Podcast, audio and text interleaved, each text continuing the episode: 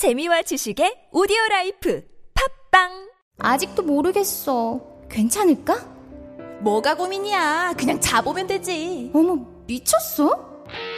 미치지 않았습니다 2주간 실사용 후 불만족 시 환불 가능한 쇼앤 침대니까요 고객 만족을 향한 끝없는 노력 믿을 수 있는 딴지마켓의 신강자 침대에 대한 고민은 쇼앤 침대에 맡기시고 여러분은 꿀잠만 누리세요 이젠 고민하지 마세요. 누워본 몸에게 물어보세요. 편안함을 파는 사람들 쇼앤 침대 딴지마켓에 있습니다 주권자로서의 책임을 다합시다. 옛날에는 왕이 똑똑해야 나라가 편했습니다. 지금은 주권자가 똑똑해야 나라가 편하지 않겠습니까? 추종하는 시민에서 참여하는 시민으로 스스로의 위상을 바꿉시다. 시간의 벽을 넘어 광장이 시민들에게 전하는 노무현 대통령의 이야기 대통령의 말하기 위시다 마우스 엄마, 나 가게 안 하고 싶은데. 너 너 너 가게 해봤니? 너 음식 만들어봤니? 인테리어는? 집기는? 일할 사람은? 운영은? 가게 자리는? 세금은? 너 돈이 있니?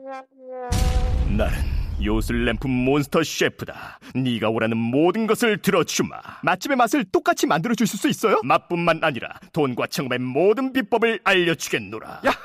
이젠 걱정 고민 끝. 네이버 검색창에 몬스터 셰프라고 쳐주세요 상담 문의 02-458-8838 몬스터 셰프 엄마 가글 했는데 입에서 뭐가 나왔어 어, 그거 올리덴탈 체크 가글이라 그런겨. 지금 쓰고 있는 가글 사용 후 확인해 보셨나요? 무색소, 무알콜, 무계면 활성제의 올리덴탈 체크 가글은 쉽게 나온 입안의 이물질을 눈으로 확인할 수 있습니다. 딴지마켓에서 판매 중입니다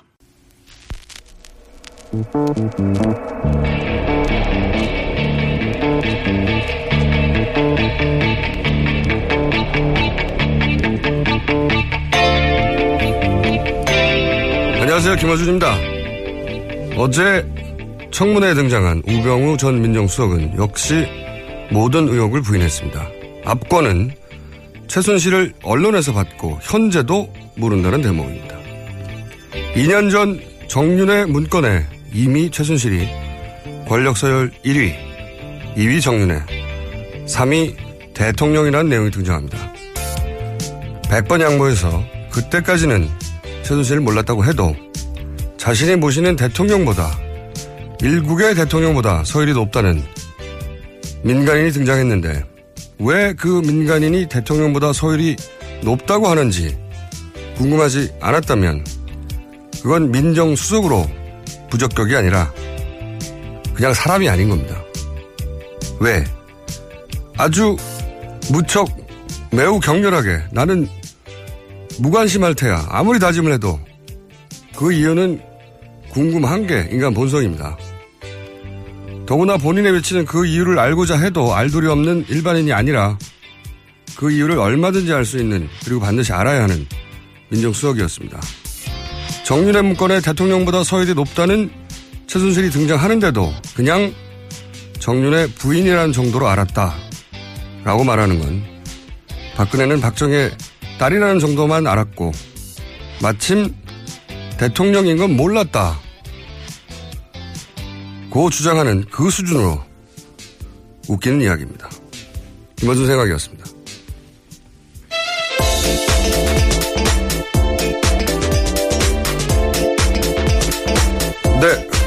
첫 순서. 오늘도 시사인의 김은지입니다.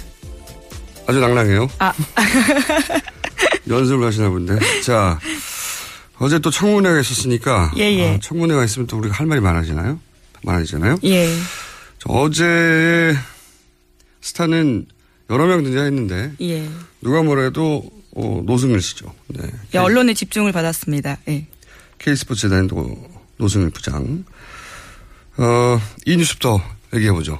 예, 이 노승일 K스포츠 부장이요. 어제 이 한 폭로가 또 굉장히 눈길을 끌었는데 이 최순실 다른 컴퓨터로도 청와대 문건을 받아봤다라는 음. 언론 보도입니다. 자, 여기서 뭐라고 했는지 저희가 어, 직접 들어보겠습니다. 청와대 연설문 같은 경우에는 제가 독일에 있을 때 최순실 씨가 쓰던 노트북에서 제가 카페에서 갖고 온 거고요. 그 다음에 청와대 문건도 제가 쓰던 그 컴퓨터를 최순실 씨가 잠깐 사용하면서 거기서 제가 카페에서 갖고 온 겁니다. 그렇기 때문에 태블릿 PC가 아니더라도 대통령 연설에 관여한 많은 자료들이 있다는 말씀이시죠. 대통령 연설문을 제가 한 건만 갖고 있습니다. 네, 한 그럼 다른. 자료들은 이 미르재단이나 K스포츠에 관련돼서 최순실이 국정농단을 했다는 자료들이 그 안에 충분히 많이 있다는 말씀이죠. 예, 맞습니다. 네. 예. 자, 이거 굉장히 중요한 그 진술인데. 네네. 이제 본인이 독일에 있을 때, 음. 어, 최순실 노트북에 있던 자료를 복사하고 또 자신의 노트북에도 최순실 씨가 자료를 복사해서 작업을 하기도 했다. 예. 이런 얘기잖아요. 근데 그 중에 대통령 연설문도 있었다. 예, 예. 다른 자료도 수시로 받았고. 네, 청와대 문건도 있었다. 네. 예. 이게 왜 중요하냐면, 어, 박근혜 대통령의 거짓말이 다시 드러나는 겁니다. 음. 이게 비서진을 갖춰진 이유는 안 했다는 거거든요. 그죠? 근데 독일에 갔을 때 그때도 했다는 겁니다. 그 태블릿 PC에서 끝나는 줄 알고 그런 말을 했겠죠. 아무래도 그때만 하더라도 네, 그런 상황이었으니까요. 네. 초반에는 비서진 갖춰진 이유는 안 했다고 하는 건데 그 이유로도 상시적으로 했다는 물증이 남아버린 겁니다. 그게 이제 검찰에 제출됐다는 거고.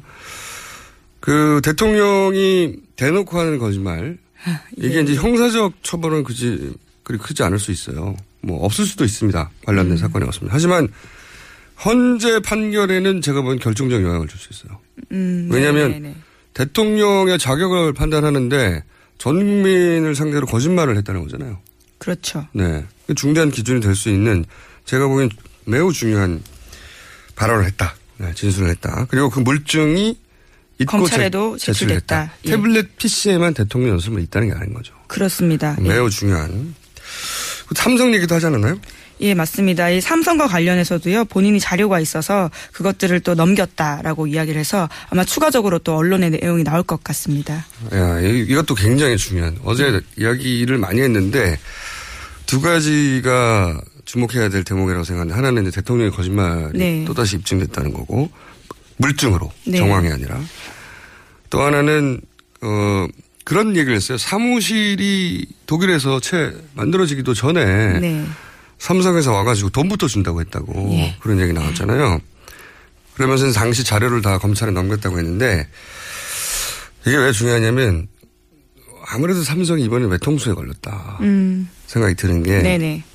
삼성의 역사를 보면 선대 이병철 회장부터 어 그때 사카린 밀수 사건이라고 큰 사건이 있었어요. 그렇습니다. 나, 예. 그때도 감옥을 안 갔습니다.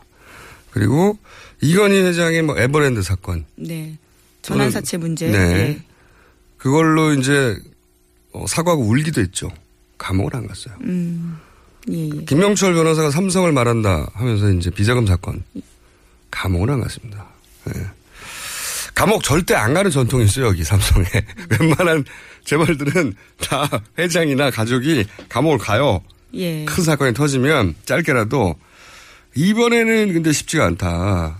네. 근데 전 저는 삼성 관련해서는 이런 사건이 터지면 중요한 증인들이 부인을 하거든요. 음, 네네. 네, 일사불란하게 부인을 하는데 이번에는 그 최순실이라고 하는 민간인에게 너무나 명백하게 올인을 했단 말이죠. 그렇잖아요. 예. 계약서도 드러나고 그리고 최순실 씨 개인 회사한테도 돈을 많이 꽂았어요. 그 삼성은 그 국정원을 능가한다 뭐 이런 소리가 있을 정도로 정보력이. 예. 예. 정보의 삼성이다. 근데 이제 이렇게 한 개인한테 무모한 베팅을 했단 말이죠. 그렇죠? 왜 이랬을까? 개인 회사의 돈을 막 꽂아버리는 굉장히 어리석은 보통 삼성이 하지 않는 꼬리가 쉽게 잡힐 수 있는 행동들이긴 하죠. 안 들킬 거라고 생각했던 겁니다. 예. 최순실이라고는 민간인이 일개 민간인에 불과한데 어떻게 안 들킨다고 확신했을까? 대통령이 뺏긴 걸 알았다는 거죠. 정보의 삼성이라서.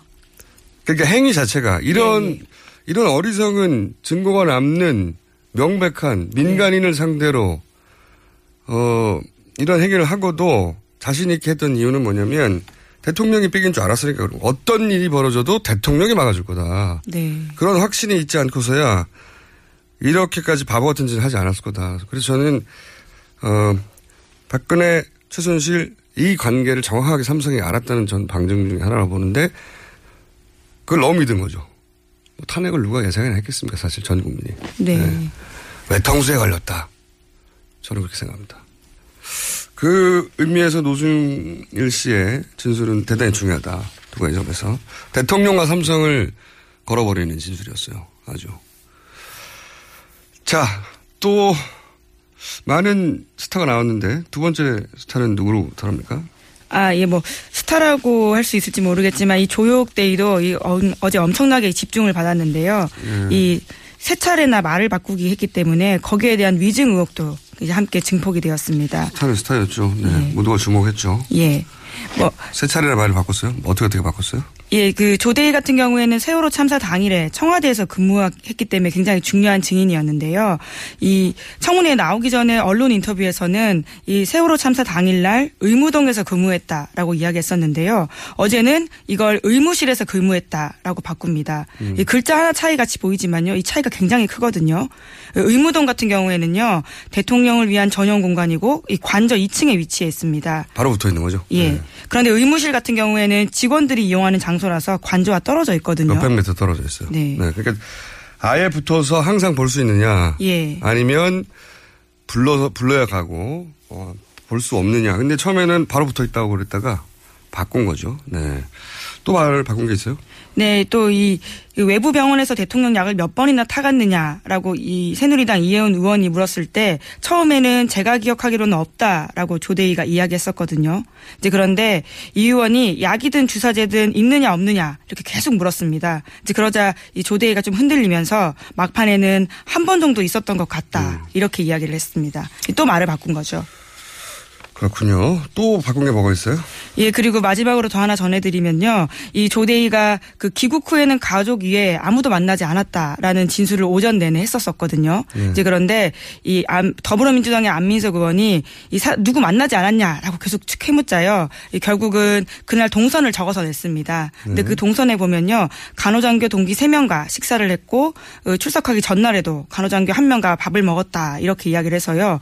결국 진술을 또 바꾼 건데 이 또 핵심은요. 그 간호장교 3명 중에 한 명이 심지어 이 군인이었는데 이 청문회장에 그날 와 있어서 이 막판에 드러나가지고 아니 여기 왜 와 있느냐라고 국회의원들이 따져 묻자요. 본인은 공가 처리를 받고 같이 동행한 거다 이렇게 이야기를 해서 이 또한 논란이 됐습니다. 요 간호장교가 청문회장에 와 있다는 걸 잡아낸 게 시사인 아닙니까? 아, 예 맞습니다. 저희 그 자랑 좀 해봐요 한번. 예, 저희 음. 신한슬 기자가 어제 늦게까지 계속 거기 현장에 있었는데요. 이 중간 쉬는 시간에 이 간호장교 3명이 있었다는 사실을 알고 연락처를 수배해가지고는 전화를 했습니다. 음. 이제 그런데 그 이슬비 대위가 가장 먼저 전화를 받았는데 본인이 지금 국회에 있고 이 군인이기 때문에 언론과 인터뷰를 할 수 없다. 이런 이야기를 하는 겁니다. 그래서 저희가 깜짝 놀래가지고 왜 국회에 있냐고? 예, 왜 국회에 있느냐라고 어? 군인이? 했더니 아, 더 이상 인터뷰를 할 수 없다라고 하면서 황급히 전화를 끊어버렸고요. 그런데 그 사람이 그 같이 청문회장에 있는 이슬비 대위인지는 몰랐습니다. 왜냐하면 얼굴을 몰랐으니까요. 그런데 저희 후배가 아, 하루 종일 그 조대위랑 같이 다녔던 여자 장교가 있는데 그 사람 같다라고 하면서 어. 가가지고는 물어본 겁니다. 아 그래서 그게 밝혀져서 예, 기사를 썼고요. 의원들이 그걸 보고 질문을 예, 예. 해서 밝혀졌군요. 예, 예, 거기서 그렇습니다. 잘했고요 시사에. 예. 근데 여기서 저는 핵심은 저거 같아요. 공과 처리를 받았다. 예. 군인이 군인이 이 자리에 가는 것을 공식적인 임무로 했다는 거거든요. 그렇죠. 그렇다는 얘기는 저는 이제 조대위가 청문회장에 앉아 있으니까 음. 실제로 연락을 그 하거나 누군가에 그렇죠. 어렵단 예, 말이죠. 근데 예를 들어서 쉬는 시간들이 중간중간 있잖아요. 그때 보통 기자들이 달려들잖아요. 맞습니다. 그래서 막 인터뷰를 하려고 하잖아요. 혹시라도 그런 일이 있다면 그리고 무슨 말을 했다면 즉시 대응을 해야 되니까 음. 저는 그런 즉시 보고에 대처 즉시 보고하고 그런 상황에 대처하기 위해서 같이 갔을 가능성이 있다. 어 그렇지 않고서야 군인이 공식적인 임무를 띠고 그 자리에 앉아 있을 이유가 없죠. TV로 보면 다 되는데. 예, 실제로 어제 청문회장에서 이슬비 대위는 굉장히 계속 본인의 핸드폰을 보고 어딘가 연락을 하고 이런 모습들을 굉장히 자주 보였다라고 합니다. 그러니까 뭐 이런 것도 있을 수 있을 것 같아요. 어떤 진술을 한 다음에 그 진술이 문제가 있을 소지가 조금이라도 있다면 어, 이 이슬비 대위에게 연락하고 그것을 쉬는 시간에 전달한다든가 네. 뭐 그런 역할 로 추정이 된다. 그렇지 않고서 공식적인 임무가 있을 수 있느냐. 어, 군인이 그 자리에 가서. 네. 어, 근데 저는 조대희 그 진술을 어제 좀 봤는데 보다가 어, 아 이건 굉장히 치밀하게 준비됐다. 물론 그런 상식적인 수준에서의 예. 어, 예상은 하잖아요. 근데 저는 무슨 말을 보고 그렇게 생각이 들었냐면 뭐를 물어보면 그냥 압니다. 아는 사실에 대해서. 그렇게 답하지 않아요. 뭐라고 하냐면 그렇게 알고 있습니다. 이렇게 음, 답을 하는 네네. 말이죠.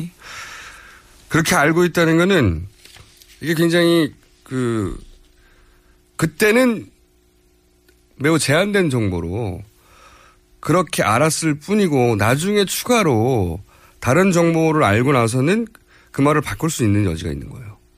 아, 예, 그렇죠. 전문적인 예, 대답. 법정에서 이렇게 답하, 그러니까 그냥 그렇게 알고 있습니다가 그냥 나오는 말이 아니에요, 절대. 혹은 다른 누군가가 그렇게 나에게 말해 주었기 때문에 그렇게 알고 있습니다. 네. 라고 끝나는 의미예요.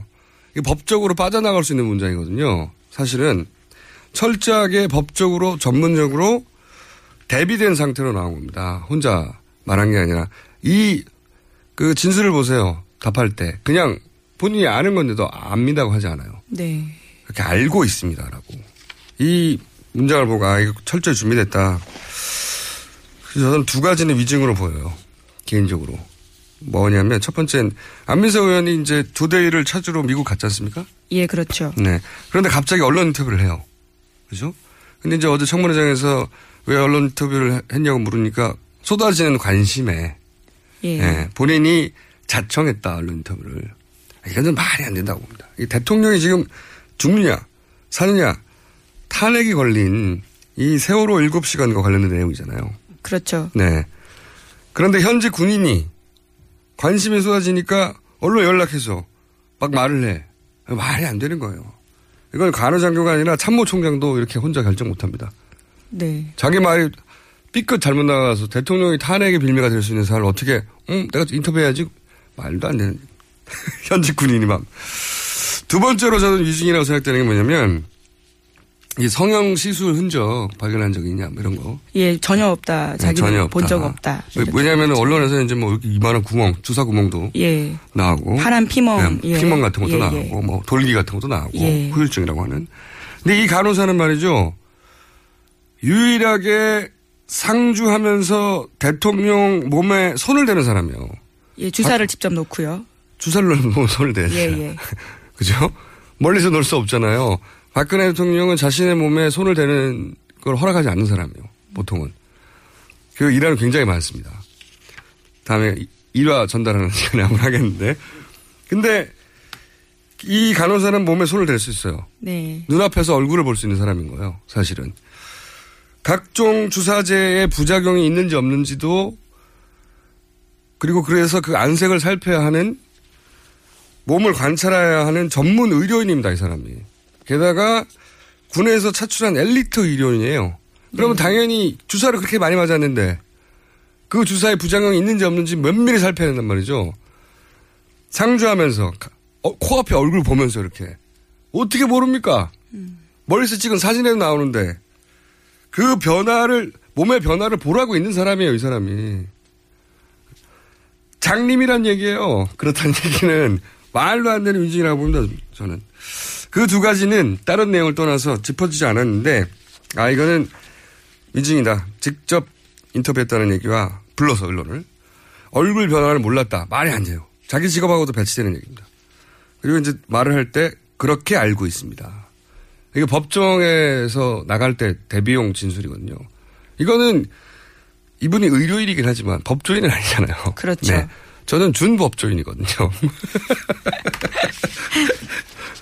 이렇게 말하는 거는 이렇게 말하라고 훈련돼서 하는 겁니다. 자연스럽잖아요. 아는 거에 안다고 하지. 그렇게 알고 있습니다. 별로 다른 것 같지 않죠? 따져보면 법적으로 큰 차이가 있는 진술이에요.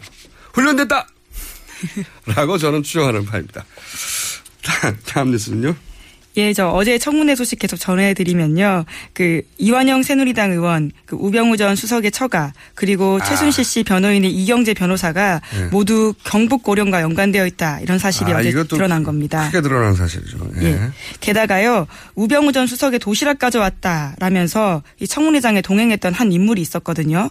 그 인물이 알고 보니까 이 우주, 우수석 처가 회사인 정강의 전무인 이정국 씨였고 이분 또한 고령과 연관되어 있다라는 건데 요.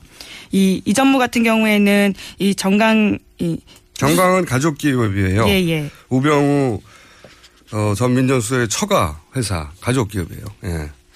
예, 거, 거기다가요, 이 이전무 같은 경우에는 이 경기도 화성 땅 차명 거래 당사자이기도 하고요. 음. 또 넥슨과 서울 강남 땅 거래를 잘 아는 사람이다. 이렇게 알려져 있거든요.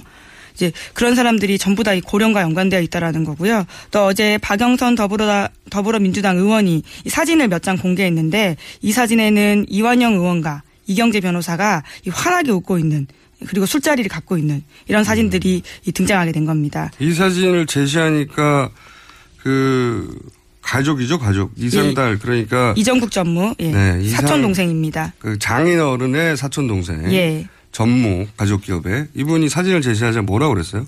그 이경재 변호사 같은 경우에는 향후의 부회장이지만 향후의 활동을 안 한 지는 10년 정도 됐다. 뭐 이러면서 해명을 하긴 했었습니다. 사진을 보여줬는데도 예, 예. 요즘 사진에는 말이죠. 그 사진을 저도 봤는데 요즘 사진 그 각도로 봐서 이제 거기 참석한 누군가가 휴대폰을 찍었겠죠. 음. 아마도. 네, 예. 그 메타 정보가 있어요. 그 열어보면 언제 찍은지 나와요. 제가 그 여러 번, 어, 그걸 보면 2년 전에 찍은 겁니다. 10년 전에 향- 향후에 활동 안 하, 하고 안 하는 게 아니라 예. 2년 전에도 다 같이 만나가지고 술 마시고 즐겁게 네, 환하게 웃고 계시는. 네. 예. 그러니까 여기서 이제 드러나는 게, 어, 이완영 의원도 태블릿 PC를 계속 문제 삼고 있는 이완영 의원도 그리고 최순실이 변호사가 아니라 박근혜 대통령의 변호사로 보이는 이제는 예, 그런 기사를 소개시켜 드렸었죠. 네. 예. 이경재 변호사도 태블릿 PC를 계속 문제 삼고 있지 않습니까? 그리고, 어, 우병우 전민정 수석도, 어, 다 같이 연결돼 있는 거죠. 이 보령이라고 하는 예, 예. 지역으로 연결돼 있는데, 사실은 또 연결된 사람이 있어요. 어, 김병준 네. 전 국무총리 내정자 있지 않습니까? 이분도 보령 출신이에요. 네, 향후의 활동 마구마구 연결되고 있습니다. 서로 서로. 이 김병준 내정자, 전 내정자죠 이제는. 이분은 그런데 그 박근혜 대통령 싱크탱크라고 포럼 오늘과 내일하는 게 있어요. 오늘과 내일과 올해인가 뭐. 그 올해라고 불리는 예. 거기서 정책 연구 위원장을 했단 말이죠. 예. 알고 봤더니 뜬금없이 나온 게 아니고 보령과도 연결돼 있지만 이 박근혜 대통령 싱크탱크에서도 정책위 어, 정책 연구위원장을 했던 거예요. 2년 전부터. 네네. 근데 여기서 또 주목할 지점은 뭐냐면 이 포럼을 누가 만들었냐. 이 포럼을. 이 포럼을 만든 사람이 김기춘 전 비서실장이에요. 어머나! 마구마구 다 연결돼. 그래서 김기춘, 우병우, 변호사, 이완영 다 같이 이렇게 음, 한소쿠리에 연결되는 뉴스가 어제 나왔다. 자, 짚어줄 게 많네요, 참. 예. 청문회에서 뉴스가 이런 거 짚어줘야 됩니다, 나왔습니다. 뉴스에서. 네. 네. 그리고 저, TV조선에서, 어, 태블릿 관련 얘기 하나 나온 거 있지 않습니까? 예, 그렇습니다. 이 태블릿 PC 계속 최순실 거 아니다라고 주장하고 있는 거에 대한 반박 기사인데요. 이 최순실 씨가 늘 태블릿 PC를 들고 다녔다라는 진술을 특검이 확보했다라는 건데 이 진술을 해준 사람들이요. 최순실 씨 마사지 사거나 가정부입니다. 이 사람들은 이 특검 조사에서 최 씨가 태블릿 PC를 잘 사용했다라면서 이 방에서도 꺼내보고 손에서 떠나질 않았다 이런 네. 진술을 한 겁니다. 어, 저, 저희 지난 방송에도 다룬 적 있지만 그 최순실 씨는 태블릿 PC를 쓴 적 없다고 자꾸 자꾸 얘기하는데 이쪽 사이드에서 최순실 변호인 측 사이드 혹은 어, 보다 정확하게는 박근혜 대통령 이 헌재에 가 있는 네네. 탄핵건을 기각시키려고 하는 시도를 하는 분들이 다 계속 이 얘기를 하는데 거꾸로 최순실 씨는 태블릿 매니아, 매니아였다고 하는 진술 많아요, 아주. 이제, 이제, 어, 검찰에서는 이제, 어, 마사지사, 가정부, 가장 가까이서 본 사람들, 어, 얘기를 듣는 거 아닙니까? 그렇죠. 네. 부족하면 저한테도 연락 주세요.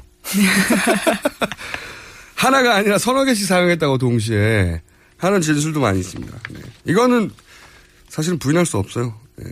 근데 이제 억지로 태블릿이 본인 게 아닌 거라고, 아니라고 주장하려다 보니까 자꾸 자꾸 이런 억지 주장을 하게 되고, 이거는 반박하기 아주 쉽습니다.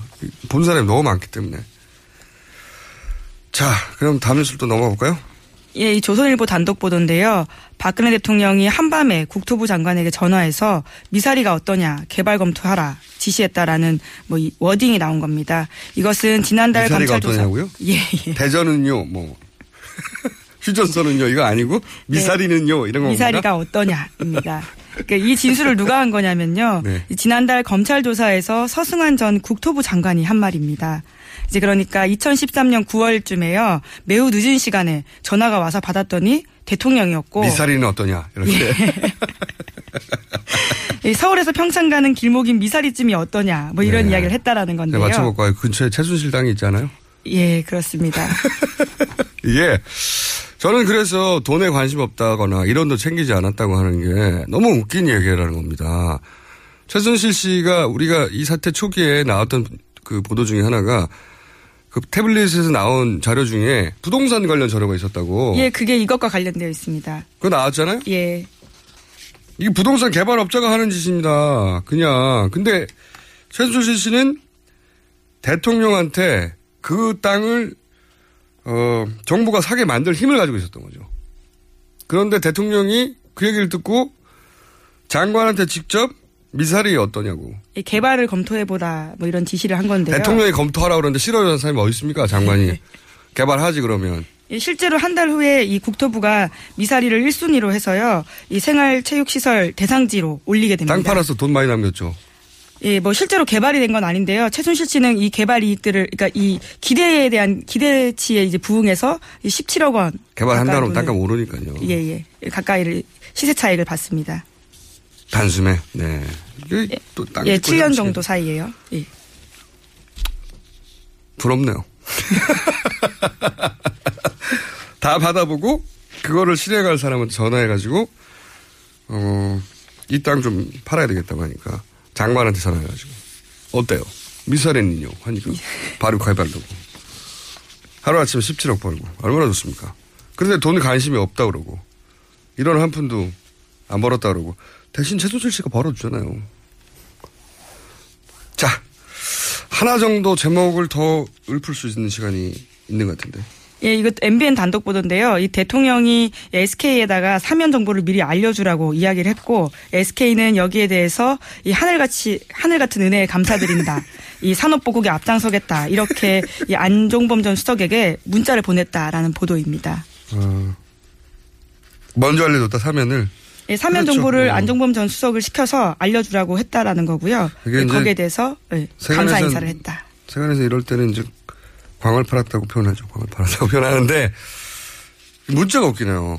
하늘 같은 은혜 SK에서 예, 안종범 SK에서. 전 수석에게 보낸 감사 문자입니다. 실제 이런 문자를 보냈대요. 하늘 같은 은혜를 영원히 잊지 않고 산업 보국에 앞장서겠다. 예, 뭐 언론 보도에 따르면 이 검찰을 취재해서 나온 내용이니까요. 아마 맞지 않을까 싶습니다. 웃기고 들렸습니다, 진짜. 여기까지 하겠습니다. 시사인의 김은지였습니다. 굶고 뛰고 땀 빼고 다 해봤다. 그래봐야 소용없었다. 다이어트는 결국 먹는 게 문제다!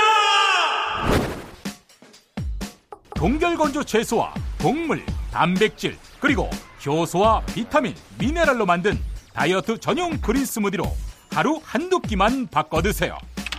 검색창에서 비타샵을 검색해 주세요. 아무도 묻지도 따지지도 않고 가입하셨다고요? 보험은 너무 어려워요. 걱정 마십시오. 마이보험 체크가 도와드립니다.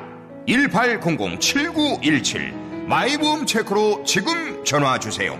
1800-7917 이미 가입한 보험이나 신규 보험도 가장 좋은 조건을 체크해서 찾아드립니다. 인터넷 한글 주소 마이보험.com 또는 카카오톡에서 아이디 검색 마이보험을 친구 추가하여 상담하실 수 있습니다.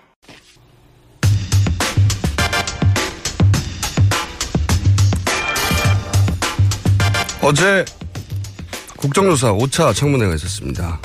주요 증인은 우병우 전 민정수석이었고요. 역시 예상대로 모른다로 일관했습니다. 그런데 우병우 전 민정수석을 상대로 한 마지막 질의가 화제가 됐습니다. 먼저 마지막 질의를 들어보시겠습니다. 최순실은 도대체 그 지금 검찰에서 압수수색 나온다는 걸 어떻게 알았을까? 궁금해서 여쭤보는 거예요. 선뭐 모르겠습니다. 네. 대통령이 알려줬을까? 어떻게 생각하세요? 말씀해 보세요. 제가 알지 못합니다. 알지 못하십니까? 네. 이 질의를 했던 국민의당 김경진 의원 전화 연결해 보겠습니다. 안녕하세요. 네, 안녕하십니까. 저도 이 장면을 봤습니다. 우지 알았을까? 국민들은 다 알고 있죠. 그러니까 이제 직접 있죠. 증인으로부터 답을 듣는 것보다 훨씬 뭐랄까요 효과적이었어요. 다 알면서 왜 그래 하는 우지 알았을까? 다시 한 번만 해봐 주세요. 원어 원어민 발음으로. 어떻게 알았을까? 어떻게 알았을까? 나도 알고 나도 알고 대통령도 알고 네. 최순실도 알고 국민들도 다 아는데 우병우 증인 나와서 끝까지 모른다고 하기도 힘들었을 거예요 아마. 그렇겠죠. 근데 마지막에 그렇게 질문을 던지신 거는 일부러 그러신 거죠? 아니요 그냥 순간적으로 그렇게 됐어요. 순간적으로요? 예, 순간적으로. 이게 혹시 그러니까 검사 출신으로서 어떤 기법이 아니라 그냥 순간적으로 나온 거예요? 그게 그러니까 이제 그 직업이 이제 그 사람의 삶을 결정하는데 저도 검사 생활을 한 10한 7, 8년 정도 했거든요. 네네. 근데 순간 아마 검사 모드로 나가지 않았나 싶은 이제 빙의 빙의가 됐던 것이 아닌가 싶은데. 너무 뻔한 거를 계속 부인하면 네. 피의자가 어느 순간 어 이거 어찌 알았을까 이렇게 반어법으로 질문하시는 그러니까 이제 검사들은 그러거든요. 사실 우병우 증인이나 김기춘 증인처럼 뻔뻔스럽게 거짓말을 하는 사람들 많이 보거든요. 그렇겠죠.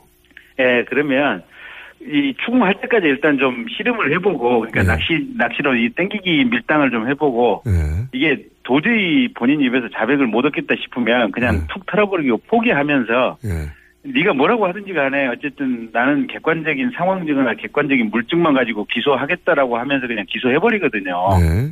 네. 그러면 실제로 법정에 가서 본인 똑같이 부인하다가 나중엔 저 실형 선고되면서 법정 구속돼서 감옥으로 가는 것들이 거의 90% 이상이거든요 보면. 어, 음. 근데 이제 그 추궁을 딱 멈추는 순간 밀당하다 그래 그 너한테 자백받는 것 부분에 대해서는 어, 네가 이겼다 유인하면서 하- 하는 어떤 자세나 그 모습이 어제 그 마지막에 제가 보여줬던 그 모습입니다. 어, 그 고집 찹싸이구나. 계속 거짓말 네. 하는구나. 네가 이겼어. 하지만 네. 울줄 알았을까. 네, 그게 이제 아주 세게 밀어붙여서 네. 그 사람을 코너로 모는 것보다 훨씬 임팩트가 있었습니다. 화제가 많이 됐고요. 네. 예. 자, 그 외에 실제로 밝혀내신 것도 있어요. 네. 어떤 게 있냐면, 이제 녹취록을 입수해서 공개를 하셨는데, 근데 녹취록 내용을 보면 기영 골프장 관계자가 나와서, 어, 장모, 우병우 전 민정수석의 장모와 최순실의 관계에 대해서 얘기하는 게 있지 않습니까? 네. 그 내용을 한번 정리해 주십시오. 그 녹취가 사실은 좀 어수선하게 진행되고 소리도 잘안 들리고 그래서 예. 저희가 녹취를 듣는 것보다는 의원 어 의원님이 한번 정리해 주시는 게 낫겠다 싶어서 좀 여쭤보는 건데. 예, 그 이제 기흥 골프장에 직원들이 되게 많아요. 네. 근데 이제 골프장 직원들은 뭘 알겠다 싶어가지고 이 직원들을 통해서 이제 이, 이 녹취를 받은 건데요. 최순실 씨가 2주일에 한 번 정도 지금 이 기흥 CC에 왔다는 거고요. 2주에 한 번. 오면은 예, 2주에 한 번. 그리고 이영이라는 가명으로 입력을 해서 골프를 쳤답니다. 음. 그리고 이 우병수 장모가 최순실의 존재를 잘 알고 있었고 최순실이 귀인이라는 것을 알고 있었기 때문에 네. 최순실이 오기만 하면 이 그냥 곧바로 쫓아가서 이렇게 사람들 정말 직사되지 않고 황제 골프를 치게 해줬다. 라고 하고 있고요. 음. 최순실 씨는 올 기흥시 시 와서 이제 이렇게 좋은 접대를 받고 나면 되게 기분은 좋아했대요. 그래서 소풍 나온 것 같다, 기분 좋다라고 하는 표현을 자주 했다고 합니다. 음. 그럼 이런 멘트들은 직접 듣지 않고서는 할 수 없는 거니까, 그죠? 그렇죠. 네. 그 밀접하게 그분들 옆에서 그러니까 이제 최순실 씨 올 때 우병우 수석 장모가 쫓아나갈 때 이제 그 옆에 있었던 분들의 음. 이제 직접 들은 표현들이니까요. 생생한 표현이라고 봐야죠. 이게 복수의 관계자, 기흥골프장에 실제 근무하는 분들로부터 이야기를 들으신 거죠. 예, 그렇습니다. 네. 그런데 이제 우병우 전 민정수석은 아무래도 이제 본인도 법에 관해서는 전문가다 보니까 이렇게 답을 했어요. 음성 변조가 돼 있고 그래가지고 인정할 수가 없다고. 예. 이 부분은 검찰로서 보시기, 검찰 출신으로 보시기에 맞는 대응입니까? 글쎄요, 자기가 할 수 있는 현장에서 최선의 받아치는 어, 뭐 워딩으로서는 그게 최선일지는 모르겠지만 네. 그 음성 변조된 파일과 그분의 인적사항을 나중에 저 특검 사무실에 드리려고요. 아, 그렇겠죠. 네, 물론. 네, 드리, 드리, 드리고, 아니, 근데 보면 어제 네. 우병우 씨도 최순실 씨 모른다고 이렇게 딱 잡았댔지 않습니까? 네. 김기춘 실장도 끝까지 최순실 씨 모른다고 하다가 마지막 순간에 저 박영선 의원이 동영상 틀어주니까 아, 저 영상을 보니까 제가 최순실을 모른다고 말할 수는 없습니다라고 그렇죠. 얘기를 하지 않았습니까? 네. 그 박근혜 대통령도 초창기에 최순실 얘기가 나오니까 이 국기를 뒤흔들 만한 허위 유언비어 유포 행위다 그- 그렇게 얘기를 했지 않습니까? 일관되게 다들 부정했죠. 예. 예, 예. 어떻게 그렇게 세 사람이 똑같이 최순실 모른다고 거짓말들을 해대는지 참 그러면은 세 분이 공통점도 똑같습니다 보면. 자, 전 국민들은 모른다는 걸 뭐 납득할 수가 없죠. 뭐 이미 100번 양보해서 2년 전에까지 몰랐다 하더라도 뭐 지금 정황으로는 우병우 전 민정수석을 최순실이 꽂아준 거라는 이제 녹취까지 나왔긴 했는데 모른다고 하죠. 장모는 비밀로 해서 모른다고 해도 들어갔더니 문서가 있는데 정년의 문, 문건이 있는데 거기에 최순실이 권력설 1위라고 적혀 있으면 예. 본인이 민정수석이면 너무 궁금해서 알아봐야 될 거 아닙니까? 그러니까 그 지난번 청문회 때 이 특별감찰관을 했던 이석수 감찰관이 나와서 그런 얘기를 했지 않습니까? 이 특감은 지금 그 직원 해봐야 전부 일곱 명밖에 안 되는 아주 미니 미니 감찰 조직이거든요. 네. 근데 이 특감에서도 벌써 미르나 K스포츠 모금하는 걸 알고 어 저거 유병재단이나 이래재단하고 구조가 똑같네 대통령 저거 퇴임후를 바라보고 만든 재단인 것 같은데 저거 나중에 뒷감당을 어떻게 하려고 그러지 하고 금방 이 눈치를 채고 감찰 착수를 했다는 거 아니겠습니까? 네, 근데 민정수석이라고 하는 자리는 국세청, 국정원, 검찰, 경찰에서 올라오는 모든 정보가 모이는 것이 민정수석실인데 그 민정수석을 했던 우병우가 이 최순실의 존재를 몰랐다고요? 세상에 지나가는 개가 웃을 일이고요. 결국은 그 어제 장재훈 의원도 얘기했지만 우병우 본인의 권력욕과 그 장모의 뭐랄까 치맛바람이 합쳐져서 우병우 우병우 민정비서관과 민정수석이라고 하는 작품이 만들어졌는데 이 영리한 우병우 민정수석이 이 권좌에 들어가고 나서 최순실과 문고리 3인방의 힘을 정확히 알고 이 조직에 그대로 합류를 한 겁니다. 합류를 해서 그 일부로서 적극적으로 충성행위를 한 것이다 이렇게 봐야지 아, 몰랐다고요. 뭐 언론의 표현에 따르면 어 그 이너서클에 유일하게 그 문고리 3인방과 어 최순실의 이너서클에 유일하게 끼워준 사람이었다. 우병우 전 민정수석이 그렇게까지 이야기하는 사람이 있는데 맞을 거예요. 그게 왜냐면 김춘 실장은 이제 최순실이나 이 문고리 3인방의 힘을 알고는 있었는데 김 실장이 워낙 연배가 많다 보니까 문고리 3인방 입장에서는 조금 피곤하고 같이 어울리기가 좀 그랬을 거고요. 부담스럽겠죠. 예. 예, 비교적 같은 호흡과 같은 연배로 어울리기 좋은 상대가 우병우 수석이었을 것이고, 그래서 다른 수석들은 사실은 대통령 독대도 못했다고 그러는데 어제 우병우 수석은 일부 독대를 했다고 지금 얘기를 하지 않습니까? 네네. 그게 그 inner circle에 들어갔다는 반증이거든요. 더군다나 본인의 장모와 최순실 씨는 2주에 한 번씩 골프를 같이 쳤다고 하니까 direct connection이 거기다 만들어져 있고. 예. 네. 거기다가 또 게- 재밌는 네, 네. 재밌는 얘기가 그 그 점이 있어요. 그 저 김영재 지금 병원 있지 않습니까? 네네. 성형외과. 7시간 논란의 중심. 예. 예, 예. 그 김영재 부인도 이 골프장에 자주 왔대요. 그래요? 예.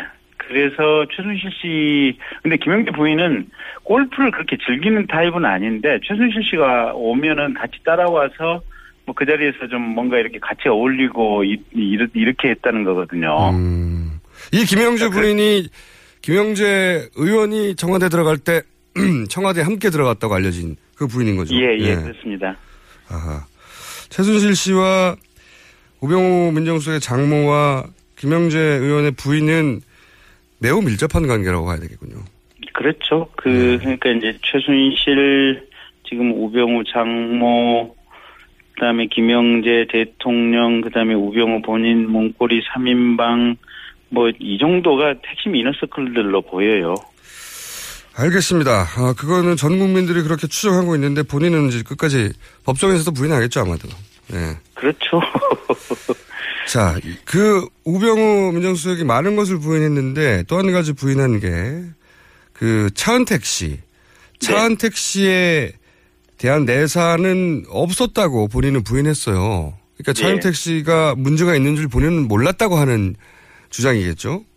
그렇죠. 네, 그런데 이제 내사가 있었다는 얘기가 있지 않았습니까? 예, 내사 있었던 있고 노승일 씨가 지금 고영태 얘기를 원용해가지고 또 지금 우병수석과 김기동 검사장 얘기를 했지 않습니까? 네. 그리고 차은택에 대해서는 여러 군데서 지금 얘기들이 들어간 것 같거든요. 그러니까 지난번에 청문회 때 여명숙 씨 증인으로 나왔지 않습니까? 네네.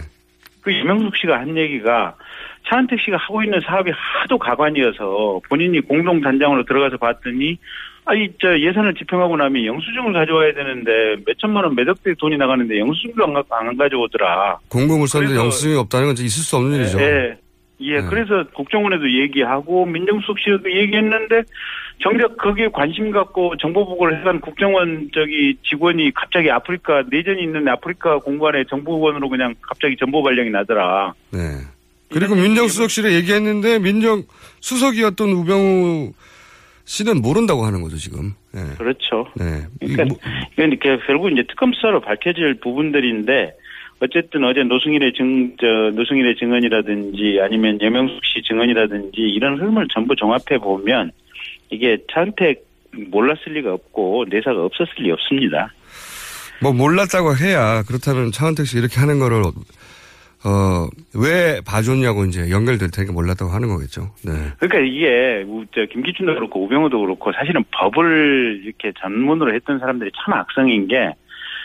그 신문을 할 때 알았다고 하면 안 그걸 이제 알았다는 것을 전제로 해서 이러이러한 나쁜 짓을 공동으로 같이 했느냐 이제 이렇게 추궁이 시작될 수 있는데 몰랐다고 하면 알 그 몰랐다는 것을 깨기 위한 그러니까 알았다는 것을 입증하는데 상당히 이렇게 이 뭐랄까 에너지 소비를 해야 되거든요.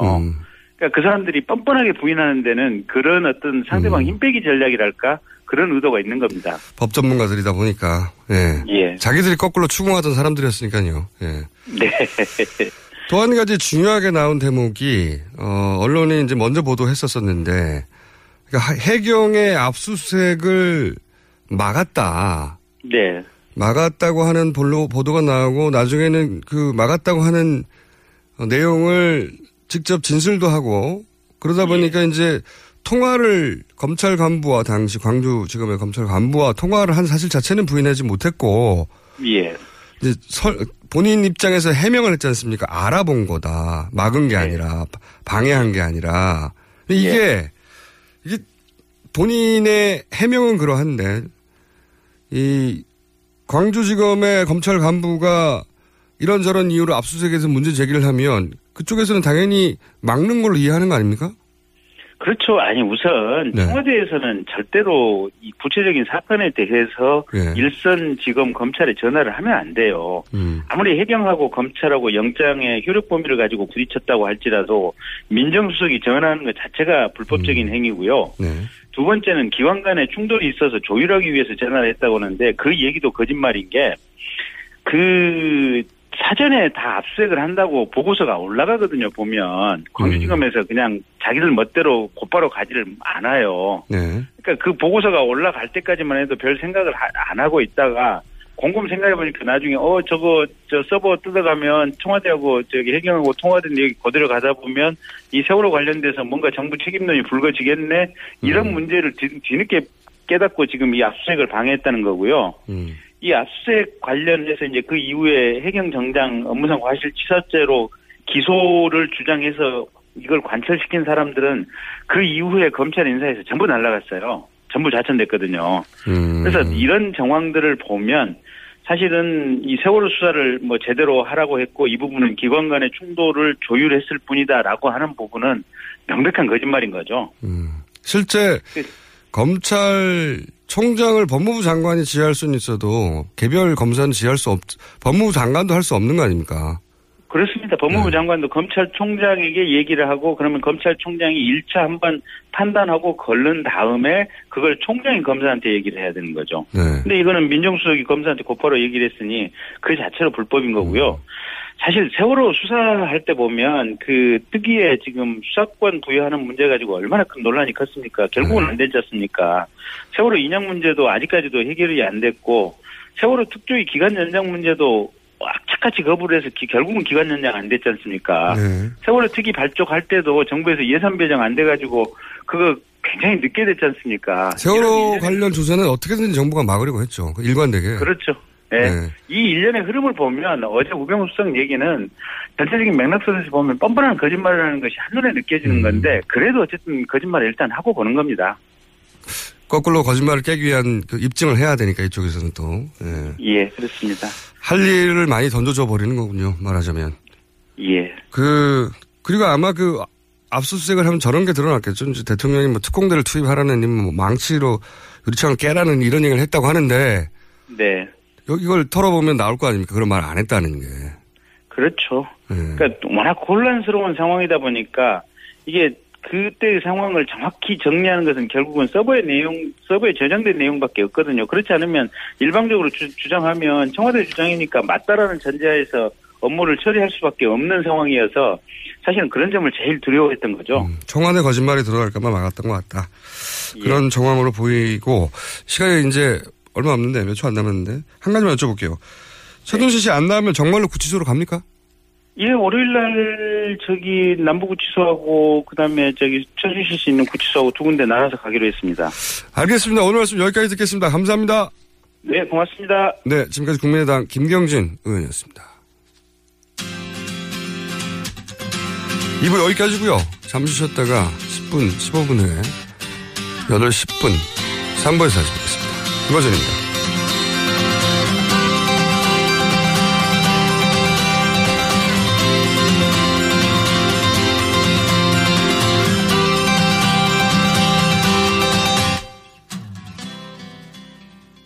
여성 여러분, 골반이 삐딱하면 허리가 아파요. 아, 아랫배가 나와요. 골반이 바로 서야 건강도 아름다움도 바로 섭니다. 바디로직을 입으세요. 토크밴드의 입체적인 탄력이 틀어진 골반을 바로잡습니다. 간편하고 확실한 골반 교정 타이즈. 바디로직. 삐딱한 남성 골반에도 역시 바디로직. 바디로직의 효과를 못 느끼셨다면 100% 환불해드립니다. 자세한 환불 조건은 홈페이지를 참조하세요. 태산이 높다 하되 하늘 아래 매이로다. 오르고 또 오르면 못 오를 리 없건만은 사람이 제 안이 오르고 뇌만 높다 하나니 영어가 어려운들 하늘 아래 말이로다. 백일 좀3 듣고도 들으면 안 들으리 없건만은 사람이 제 안이 듣고 영어 탐만 하나니. 한국 최고의 외국어 라디오 방송 TBS EFM 101.3 Korea's number one foreign language station, TBS EFM 101.3.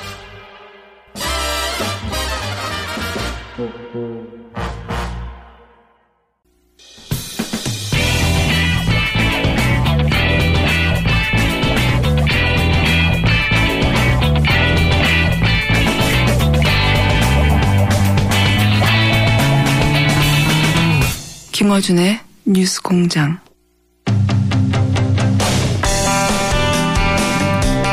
김어준입니다. 인터뷰 이 공장. 어, 교통방송은 서울시 산업기관입니다. 네. 왜 이런 이야기를 하느냐? 어, 오늘 굉장히 특이한 손님을 모셨습니다. 서울시 고위 공무원이 저희 방송에 처음으로 나오셨어요. 직접 스튜디오에. 안녕하십니까? 네, 안녕하세요. 서울시 김태균 정책기획관 나오셨는데 왜 나오셨냐면 서울시를 홍보하러 나오셨어요. 네.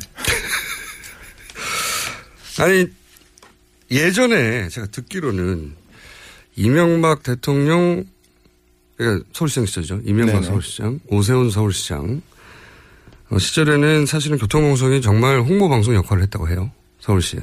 네. 그래서 예를 들면 시장님께서 오늘 아침에 청소를 하셨습니다. 이런 내용들이 방송됐지만 지금은 이제 박원순 서울시장 오신 이후로는 독립적인 매체가 됐거든요. 네. 그래서 박원순 서울시장님 오셔도 막 코피 막 흘리고 나가시거든요. 근데 어 제가 일방적인 홍보를 해드릴 리가 없는데 네네. 잠자다가 이 팔다리 부러지고 막 죽음의 링인데 여기를 어떻게 직접 나오셨어요? 예, 뭐, 어, 그래서 어젯밤에 잠을 충분히 자고요. 네, 마음을 안정시키고 갔습니다. 네. 그리고 제가 듣기로는 정책기획관, 뭐 전 공무원에 나를 잘 모르는데 저희 피디한테 물어보니까 굉장히 고위직 공무원이시라고. 부시장님 다음이라고. 몇 급이세요? 아, 저는 3급 공무원이고요. 네. 네. 부시장님하고 저 사이에는 약 한 50명이 있습니다. 50명. 밑으로는 몇 명입니까? 그거는 뭐 세보지 않았지만 제가 6개 과의 업무를 네, 총괄을 하고 있습니다. 몇 천 명 됩니까, 밑에? 아, 그렇지 않습니다. 한 150명, 200명. 네. 50명, 200명. 자, 자, 오늘 서울시로 홍보를 한번 해보시려고 하는데, 과연 성공하실까요? 홍보라기보다는 아, 네. 정책을 시민들께 알려드리는 기회로 삼고자 나온 게 맞습니다. 그게 홍보죠. 네. 자, 제가 성함 소개해 드렸죠? 아직 안 해주셨습니다. 아, 그래요? 네. 아, 제가 나쁜 놈이네요. 서울시의 김태균 정책기획관님이 원래는 전화로 전화를 하시, 왜냐면 예, 예. 짧, 거든요 이게. 네. 근데 직접 나오셨어요. 왜 이런 험한 곳을 직접 나오셨습니까? 예, 저 약속된 질문대로 인터뷰를 하시기로 하고 나왔습니다. 저는 못 들었는데요. 자, 그러면 이런 험한 곳에 꼭 나가서 직접 알려야 되겠다고 하는 정책이 뭡니까? 예, 저희 서울시가 이번에 이제 겨울에 어, 민생과 안전에 관한 어, 몇 가지 특별 대책을 그 저희 서울시 혼자가 아니라 자치구하고 같이 어, 지혜를 모아서 마련한 정책들이 있습니다. 그것을 시민들께 알려드리기 위해서. 그 중에 제일 중요한 게 뭡니까? 어, 역시 이제 경제가 어렵다는 이야기를 많이들 하시고 네. 또 경기 전망에 대해서 긍정적인 분들이 거의 안 계시거든요. 그래서 네. 게다가 또 겨울입니다. 그래서 이 추운 겨울에 어, 일자리와 경제 대책 또 복지 정책 이런 것들을 별도로 어, 고민을 좀 했습니다. 구체적으로 저희가 직접 몸에 와닿을 만한 거 좀 알려주세요. 예, 그, 뭐 가장 걱정을 많이 하시는 게 이제 일자리 이야기인데요. 저희가 네. 이제 공공근로 일자리라든지 또 뉴딜 일자리라고 하는 것들 또 전통 시장에 대한 지원 이런 정책들을 마련해서 좀 구체적으로 아 나는 이런 지원을 받을 수 있구나 예, 그 우선 그 자금 지원이 있는데요. 아, 그 좋습니다. 자금 지원. 네. 네. 그 이제 소상인들이 굉장히 어렵습니다. 또 얼마 전에 그렇죠. 김영란법 이런 것 때문에 네네. 장사가 안 된다는 분들도 많은데요. 과거에는 저희가 이제 기초생활 수급자라든지 또는 어, 뭐 장애인 뭐 이런 대상들을 대상으로 자금 대출을 주로 했는데 이번에는 어 지난 분기 대비 매출이 한 20% 정도 줄었다. 이런 기준까지도 넣어서 어, 그것을 이제 자금을 지원해 드리기 장사하는데 지난 분기보다 내가 매출이 한월 100이었는데 월 80이 됐다. 그렇죠. 네. 그러면 매출이 떨어졌다는 이유만으로도 신청할 수 있는 거예요? 그렇습니다. 네. nice인데요. 네. 자, 그리고요. 예, 그리고 이제 그 조금 어려운 영어입니다만 젠트리피케이션이라는 말이 있습니다. 예. 그죠? 예. 그래서 어, 지난 6개월 이내에 임대료가 30% 이상 상승한 경우 굉장히 부담이 되실 거거든요. 임차인이 그렇습니다. 예. 그런 경우에도 이제 저희가 건물주가 경영자금을 100만 원이었는데 130만 원 올렸어. 그렇습니다. 네. 그럼 서울시에 임대료 너무 올렸는데요? 그럼 신청하면? 네. 얼마 줍니까? 어, 돈을 드리는 게 아니고요. 어, 저희가 대출을 지원해 드리는데 대출. 금리가 아주 쌉니다. 예, 2.0% 정도. 주셔야지 대출. 대출을 그럼 또 갚아야 되는 거 아닙니까 다. 그렇습니다. 네. 하지만 이자가 싸다. 그렇습니다. 0.1%. 얼마까지? 기준이 완화되고요. 네. 저희가 최대 지금 600억 정도를 마련해 놓고 총액은 있고요. 600억인데 예. 5천만 원 이내까지는 네, 대출이 되겠습니다. 오, 짭짤한데요? 네. 또 있습니까? 예, 그리고 돈 중심으로 알려주세요. 네. 뭐 돈도 중요하지만 이제 뭐 안전 문제와 관련해서 전통 시장이 또 굉장히 어렵거든요. 네, 시장. 그래서 저희가 보통은 그 1월 말에 이제 설날이 있습니다. 네. 그때까지는 그래도 시민들이 전통시장 많이 애용해 주시는데 설이 지나면 또 갑자기 매출이 확 줄어들고 하십니다. 그래서 네. 2월 초에 그 저희가 별도로 어, 홍보 마케팅 프로젝트를 전통시장과 같이 합니다. 그래서 5만 원 이상을 전통시장에서 구입하시면 어, 온누리 상품권 전통시장에 쓸 수 있는 그 상품권 5천 원을 드리는 아, 이런 사업을 아니, 내가 시장에 가가지고 네. 5천 원, 아니 5만 원 이상을 썼다. 네네. 그러면 시장에는 영수증을 안 끊어주잖아요. 어떻게 아닙니다. 끊어줘? 요즘은 시장에서도 신용카드가 다 됩니다. 아. 네네. 그러니까 시장에 가서 내가 5만 원 이상을 쓰면 그렇죠. 그 5만 원 이상의 영수증 들고 어디로 가야 됩니까? 어, 그 이제 시장 상인회하고 이제 그 그런 것들을 할 수 있는 장소를 마련을 해가지고요. 네. 각 구청별로 안내를 해드릴 거고요. 예, 그렇게 되면은 마치 백화점처럼 어, 추가적으로 상품권 5천 원을 받아서 또 다시 재래시장을 방문하실 수 있는 그런 기회를 이제 만들어 그 드리겠습니다. 시장에 바로 거기서 받는 게 아니라 따로 네. 딴데 가야 돼요? 아, 그 받는 장소까지는 제가 정확히 그 설명을 드릴 수는 없는데 어쨌든 상인회나 그 시장 안에서 아마 시장 안에서. 해결을 해드릴 걸로 그렇게. 5만 원 이상 샀으면 백화점은 왜 꼭대기층이나 가가지고 그렇죠. 네. 5만 원 샀으니까 상품권 받잖아요. 네네. 똑같은 겁니까? 예, 같습니다. 예. 5천 원, 5만 원이면 5천 원. 그렇죠. 그런 취지는 한 번 더 재래시장을 방문하셔서 많이 이용해 주십사 그런 부탁을 드립니다. 괜찮습니다. 네네. 네, 여기까지 괜찮고요, 제법. 네. 또 있나요? 예, 그리고 그 대학생들 아르바이트를 구청에서 합니다. 예. 네. 보통 이제 숫자가 정해져 있는데 올해 겨울에는 그래서 한 두 배 정도 늘려서 이제 하게 되는 그런 것도 준비를 했습니다. 두 배. 네, 네. 그 아르바이트생들이 예전에 뭐 100명 있으면 200명 정도까지 서울시에서 예, 예, 쓰겠다. 예, 예. 그 아르바이트 비는 얼마나 합니까, 시간당? 어, 시간당 그 임금이 보통 어 이제 한 달 좀 넘게 일을 하게 되는데요. 65만 2천 원 정도. 몇 시간을 일하는데요? 네. 하루에 6시간. 저렴한데요? 네.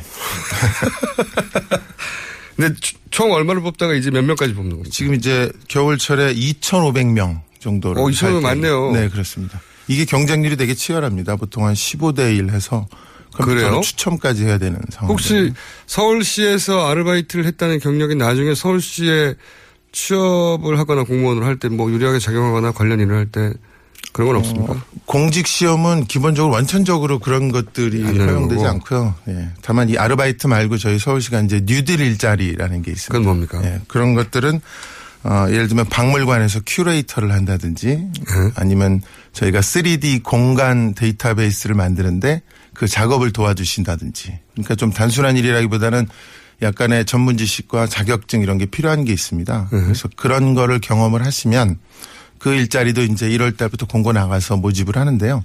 그런 걸 경험하시면 나중에 민간 일자리로 취업을 하실 때 뭐 상당한 인센티브가 되는 걸로 알고 있습니다. 자, 서울시 알바가 꿀알바로 알려져 있다고 그러네요. 어, 제가 지금 방금 문자를 받았는데. 아, 그렇습니까? 예. 왜 꿀알바죠? 글쎄 아무래도 요즘 이제 공무원 직종에 대한 선호도가 굉장히 사회적으로 높지 않습니까? 그래서 아르바이트도 어, 공직 유관 분야에서 하는 걸 좋아하시는 게 아닌가 뭐 이런 생각이 드네요. 그게 아니라 감독을 대충 하는 거 아니에요? 아, 그렇진 않습니다. 아, 제가 보기엔 말이죠. 네. 제가 이제 정치인도 아니고. 네. 그러다 보니까 제가 다소 부드럽게 하고 있지 않습니까? 네네. 네. 안 때려잡고. 네. 그러니까, 어, 홍보 효과가 있을 것도 같아요. 하신 게? 예, 많이 알려지면 좋겠습니다. 그리고 사실은 이런 정도의 일은 그 아래에서 하시는데 직접 나오시는 것도 이례적이라고 저희 PD가 그렇다요. 뭐 그때 저희가 일을 할 때 뭐 위 아래 이런 구분을 두고 일하는 방식은 갖고 있지 않습니다. 예전에는 그랬대는데요. 예전에는 기획관 정도의 직급이 오면 보통 한 부하 직원 10명 이상이 쫙 깔리고 다들 달려오고 그랬대는데 혼자 오셨어요. 어, 예. 권위의식이 많이 서울시 내에서도 사라졌나요? 그런 직급 간에? 그렇죠. 뭐 민선 시장님들 거듭하면서 네. 과거에 한 20년 전 그런 문화는 이제 뭐 완전히 사라졌고. 아니요, 이제 오세훈 이명박 시장 때 더 했대는데요. 그때는 서울시장님이 오시면 여기 한 3, 40명이 잔뜩 깔려. 박원순 시장 오실 때는 몇 명 안 왔거든요. 근데 그 전에는 한 3, 40명이 쫙 깔렸다고 하는데. 그리고 지금 정도 오시면은 10명 이상 오고. 모르셨어요? 글쎄 뭐 같이 오겠다는 직원은 없었습니다.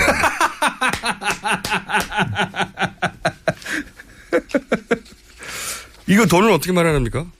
어, 저희가 지금 오늘 내일 이제 내년도 예산이 최종 의회에서 의결이 됩니다. 얼굴이 살살 풀리시고 방송을 즐기시는 것 같은데. 네. 혹시 방송을 하고 싶으셨던 거 아니에요? 예전부터? 아, 예. 대학생 때 좀 희망을 했었는데요. 네. 아니, 그럼 기자, 뭐, 앵커, 뭐, 많지 않습니까? 아나운서, 뭐. 예, 뭐, 아나운서 이런 쪽을 한번 생각을 해본 적이 있었는데. 네. 그. 방송국에서 안 받아줬군요. 그 TV 화면이 그때는 브라운관 TV였습니다. 네. 그래서 이 두상이 좀 작지 않은 관계로 떨어진 걸로 기억이 됩니다.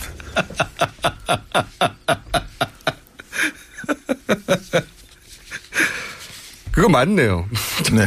저도 상당한 두상인데, 저하고 싸이 씨가, 어, 자, 어쨌든 나오셨으니까 중요한 거 한 가지만 더 얘기하고. 재원을 어떻게 얘기를 합니까? 예, 그래서 지금 어제 이제 시의회 의장께서도 시장님과 같이 정책 발표에 참여를 해 주셨는데 내년도 예산을 조금 더 증액해서 이제 편성을 했고요. 그 다음에 올해 남은 예산을 전용하고 그 다음에 그 민간의 재원을 또 보태주시는 것들이 있습니다. 그래서 토탈해서 1,900억 정도 예산으로. 요 일에 마련되어 있다. 그렇습니다. 네. 신청하시라. 홈페이지 들어가면 합니까? 네. 그리고 저희 다산 콜센터 120에 전화하시면 저보다 네. 훨씬 더 소상히 안내를 해드릴 겁니다. 알겠습니다. 제가 정책 홍보인 줄 알았더니 본인의 방송 욕심 때문에 나오신 걸로 최종 확인된 서울시의 김태균 정책기획관님이었고요. 그리고 가끔 나오십시오, 그러면 제가. 예, 그렇게 네, 하겠습니다. 짧게 짧게. 댓글에 이런 게 달렸어요. 네. 서민을 위한 마음이 느껴지는 정책이네요. 부하 직원이죠, 이거. 여기까지 하겠습니다. 감사합니다. 네, 감사합니다. 맛있어. 너무 맛있어. 와, 아삭거리는 소리 들려? 와, 진짜 맛있다. 이 김치 어디에서 샀어? 김치 어디서 샀냐면 화. 화 뭐? 무슨 김치라고? 그러니까 어디 김치냐면 바로 화. 뜸들이지 말고 빨리. 도대체 어디 김치야? 화통 김치. 화통 김치라고. 국내산 재료로 100% 자체 생산하는 화끈하게 통하는 화통 김치. 얼른 검색해서 사 먹어. 알고 싶었다. 주목받는 자리에서도 고요해질 수 있는 방법을. 속도를 높이는 이유와 천천히 달려야만 볼 수 있는 것들에 대해. 누구를 웃게 해야 하는지, 무엇과 손잡아야 하는지. 지금 당신은 되고 싶었던 당신인가? 나는 그렇다. 당신의 가장 찬란한 순간, 임팔라. Chevrolet, find new roads.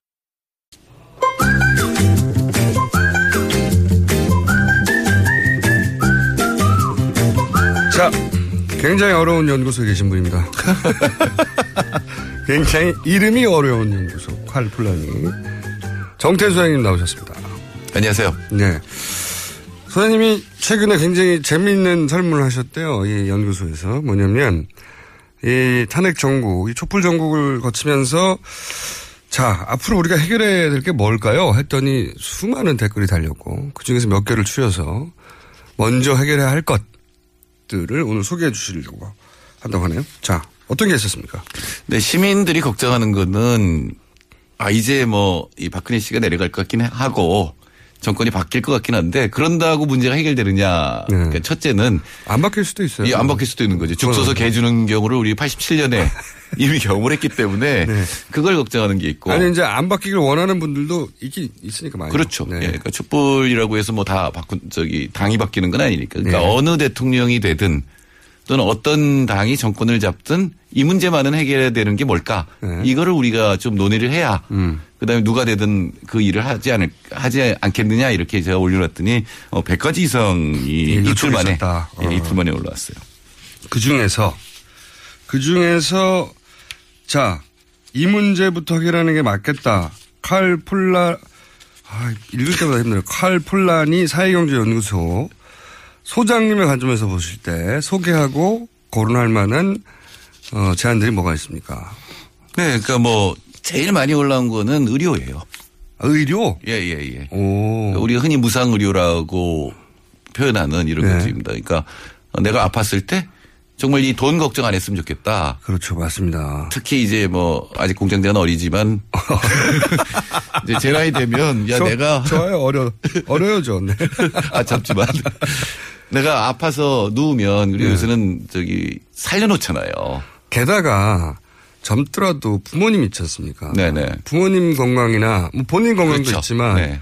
또 자식 건강이나 이게 이제 감기나 이런 간단한 병들은 사실 걱정을 안 해요. 네, 그건 3천 원이에요. 네. 우리나라 너무 그 싸요. 건강보험이 잘해서 네. 3천 원이 10년 전부터 지금까지 3천 원인데 근데 이제 좀 돈이 들어간 병들이 있지 않습니까? 근데 실제 여기가 이 집안 기둥뿌리를 흔드는 병들인데 이거는 제대로 커버가 안 되거든요. 우리나라 건강보험 보장성이 한 60% 된다 그러거든요. 예. 60% 된다는 거는 진료비가 만 원 나오면은 6천 원은 이제 보험료 냈으니까 보험금이 나오고 나머지 4천 원인데 이게 한 달에 천만 원이면 400만 원 내야 되거든요. 그렇죠. 근데 이게 한 바로 해결이 되는 게 아니라 뭐 몇 년 간다든가. 게다가 이렇게 비싼 비싼 병들 있어요. 비싼 병들. 음. 비싼 병들은 보험이 커버 안 되는 진료도 많아요. 네, 만성 예. 질병의 경우에 이 저 약 같은 것들이 굉장히 비싸기 때문에 네.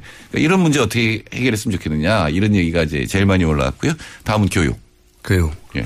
그러니까 국민들이 살아가면서 이게 아주 일상적인 일인데 이게 굉장히 불안한 거예요. 맞습니다. 의료 같은 경우에는 우리 이명박 정부부터는 계속 거꾸로 민영화 쪽으로 가려고 하잖아요. 그렇죠. 네, 정반대로. 예, 우리 삼성이 가장 원하는 게 의료 민영화고 사실은 정유라 씨하고 관계돼서도 의료 민영화 얘기를 바로 했어요. 이재용 씨 만난 다음 날 네. 예, 박근혜 대통령이 물론 그거 증명할 수는 없습니다. 이래서 이랬다는 말할 수 없지만 하여튼 그런 식으로 삼성 입장에서는 의료 쪽에서 앞으로 돈 벌겠다 이거거든요. 네, 그럼 오랫동안 그래서 왔었죠. 예, 벌써 한 20년 됐죠. 네. 제가 참여정부에 있었지만 참여정부 역시 어, 삼성 의료 민영화의 몇 단계를 실제로 실천을 했거든요. 네, 그 압박이 대단했다고. 뭐 삼성은 사실 워낙 힘이 막강하니까 정보가 들었으면 들어서기 전부터 네. 밀착 커버를 해서 들었으면 자기들이 요구하는 거를 관철시키려고 끊임없이 노력하지 않습니까? 근데 이제 이전 정부와는 다르게 이명박 박근혜 정부에서는 노력을 했다기보다 같이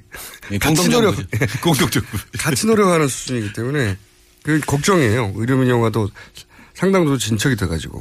네, 그러니까 뭐 재벌 기업도 물론 있습니다. 그런데 네. 일단은 이제 몸에 와닿는 것들이 올라왔는데 교육 을 어떻게 할 거냐. 네. 사실 사교육 부담 굉장하거든요. 맞습니다. 그러니까 사교육 없애자는 얘기가 많은데 없애도 될 것 같은데 그렇지만 이게 정책으로 하기 굉장히 어려운 얘기거든요. 민간 영역을 강제로 강, 강제하는 거니까요. 네네. 학원 안 된다든지 막. 예, 그러면 뭐 실업 걱정하시는 분도 있고 그럴 네. 텐데 일단은 뭐 어, 모든 분들이 공교육을 강화하자 뭐 그다음에 시험으로 50만 명이 서열을 정하는 게 맞냐 뭐 이런 얘기들도 네. 있는데 어, 물론 지금 답을 얘기를 할 수 없지만 앞으로 김어준의 뉴스공장이 이런 의제를 가지고 시민들 얘기를 듣고 방향을 음. 최소한의 다음 정부가 누가 되든 뭘 해야 되겠다 이런 거는 정할 수 있다라는 생각이 저는 듭니다. 이게 교육 관련해서 이제 핀란드가 뭐 몇, 십몇 년, 20년 가까이 항상 세계 1위 하는데 저는 핀란드 하, 교육부 장관이었는지 정확하게 이건. 나는데 예. 예, 그, 핀란드의 교육 관련 고위 공무원이 했던 얘기가 굉장히 인상적이에요. 뭐냐면 우리나라가 아니라 일본에 가서 시험 치는 장면도 아니고 그 체육 시간에 달리기를 시키잖아요. 예. 근데 우리가 체육 시간에 하는 달리기들은 당연히 1등부터 순위를 매깁니다. 1등 뭐 이렇게 해가지고 당연하게. 근데 이제 그 장면을 보고 나서 이 교육부 장관인지 혹은 차관인지 는 모르겠습니다. 하여튼 교육계에 고위 공무원이 했던 얘기는 충격적이다. 아니, 달리기에 왜 순위를 매기냐. 예, 예, 1등에서 뭐 한다고, 저 아이들이. 예. 그냥 달리기에 즐거움을 가르쳐 주면 되는데, 왜 저기 순위를 매기고 있냐고. 이게 사실은 우리가 가지고 있는 기본 인식 확 깨버리는 거거든요. 달리기조차 아이들한테 순위를 매기는 것에 대해서 왜 저래야 하냐고. 예, 핀란드 뭐가 대단하다고 달리기 순위 1등 하는 게. 예, 핀란드 음. 교육 계획을 지금 거의 50년째 하고 있습니다. 68년에 예, 모든 당이 합의를 해서 네. 근데 그 앞에 20년 동안 교육 계획을 진두지휘한 교육감이 있는데 우리로 치면 네. 그분을 제가 핀란드 가서 한 번 만났어요. 아, 또 자랑이었네요, 또. 그러니까 자랑은 아니고 이 주제를 괜히 꺼냈네. 아니 네. 이겁니다. 그 바로 등수 얘기인데. 등수 얘기. 근데 어떻게 너희든 등수를 매기냐는 거죠. 네. 얘는 달리기를 잘하고 예. 얘는 노래를 잘 부르고 예. 얘는 수학을 잘한다. 얘는 말을 잘하고. 어. 그걸 어떻게 등수를 매기냐라는 한 거지. 사람의 등수를. 예. 예. 근데 우리 매기잖아요. 그러니까 이제 달리기는 곱하기 0, 수학은 곱하기 100, 뭐 이렇게 점수를 이제 가중치를 곱해 갖고 수치를 하나로 만들어서 하잖아요. 근데 제가 그때 아, 그 반에서도 등수를 안 매깁니다. 핀란드는. 네. 근데 제가 50만 명의 등수를 매긴다는 말을 하려다가 말았어요. 이분이 이미 70대가 넘었기 때문에. 충격받으실까 봐. 충격받고 돌아가실 수도 있어서. 10명 수준도 안 매는. 그러니까 점수만 안, 그, 학점, 그러니까 그 공부에 대한 점수를 안 매는 게 아니라 예. 아이들이 하는 활동에 저- 등수를 매기지 않는 거예요, 그냥. 그러니까 시험은 봐요. 네. 근데 시험을 보는 이유는 얘가 뭘 잘하고 뭘 못하는지를 알기 위해서 보고 그렇죠. 얘가 뭐 잘하는 거는 부추겨주고 못하는 거는 특히 이제 시민 쪽이 못하는 거는 이제 끌어올려주기 위해서 시험을 보는 거지 등수 매기기가 아니거든요. 그래서 이 등수에 대한 인식이 없더라고요. 근데 등수는 1등이에요. 그런데 교육 평가를 하면 전 세계 항상 1등 하잖아요. 이번에 2등으로 떨어졌는데 그게 우리나라 학생들한테 굉장히 유리한 사지선다형이에요. 사지선다형 시험을 봐가지고. 그럼에도 1등을 계속했었던 거죠. 하여튼 어, 어, 시민들이 원하는 거는 그런 핀란드 같은 교육이 왜 우리나라에서는 안 될까? 그러니까요. 그 양반이 했던 얘기 이겁니다. 이겁니다. 저희가 그 가장 인상적인 멘트가. 아니, 달리기, 애들이 달리기 1등에서 뭐 한다고, 어디서 쓴다고. 생각해보니까 그래요. 애들이 건강하거나, 달리기를 좋아하거나, 이런 목적으로 달리기를 하는 거지. 아니, 그 저기서 왜 등수를 매기고 자기 이해가 안 간 거예요. 예. 우리가 생각, 우리 관점에서 보면 너무 자연스러웠는데. 우리는 50만 명을 등수를 매기잖아요. 그리고 그 등수가 굉장히 중요하기 때문에 애들이 인생을 목숨을 결정하죠. 걸죠. 인생을. 아, 교육 문제, 근본적인 계획, 그러니까 철학 자체가 바꾸고, 바- 바- 다른 사람이 나와야 되는 거예요? 이거 바꾸려면. 그러니까 다른 사람이 나오는데 그 사람이 뭘 할지에 대해서 시민들이 방향을 정하자는 거죠. 음. 예를 들어서 지금 바로 이제 나온 거라고도 볼 수가 있는데 핀란드 교육을 시민들이 원한다. 이렇게 그 평등 교육이라고 흔히 부르고 우리는 경쟁 교육이거든. 굉장히 다른 이런 교육인데. 네. 철학 자체가 다른 거죠. 예, 예. 그리고는 조세정이 세금. 왜냐면 예, 세금. 또 막 몇천억 단위로 날아가고 그런, 그런다니까. 가령 뭐 지금 굉장히 유리한 상황인데도 야당이 법인세 인상을 슬쩍 뺐거든요. 네. 어, 기업도 세금 내야 되는데 그걸 갖다 뺐다고요. 그러니까 그런 어떤 법인세 인상이라든가 또는 부자들이 왜 세금을 안 내냐. 우리나라가 세계에서 제일 덜 내는 나라 중에 하나인데. 부자들이. 예. 네, 특히 이런 문제들이 올라왔고요. 그 다음 부동산. 왜 한 사람이 땅이나 집을 자기가 사는 곳을 훨씬 많이 갖고 있는데 예. 세금도 안 내고 그걸 많이 갖고 있기 때문에 보통 사람들이 고통을 받고 있는 이 현실에 대해서 이것도 원칙을 정해야 된다. 아파트는 남아 돌아요. 집이 없는 이유는 네.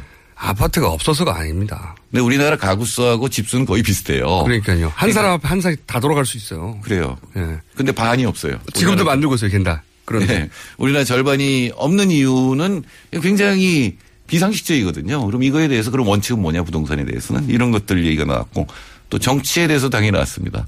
뭐 이건 좀 구체적인데 결선 투표제 하자 우리 대통령에. 제도 제도에 있어서. 예 그리고 비례 대표를 좀 늘리자. 네.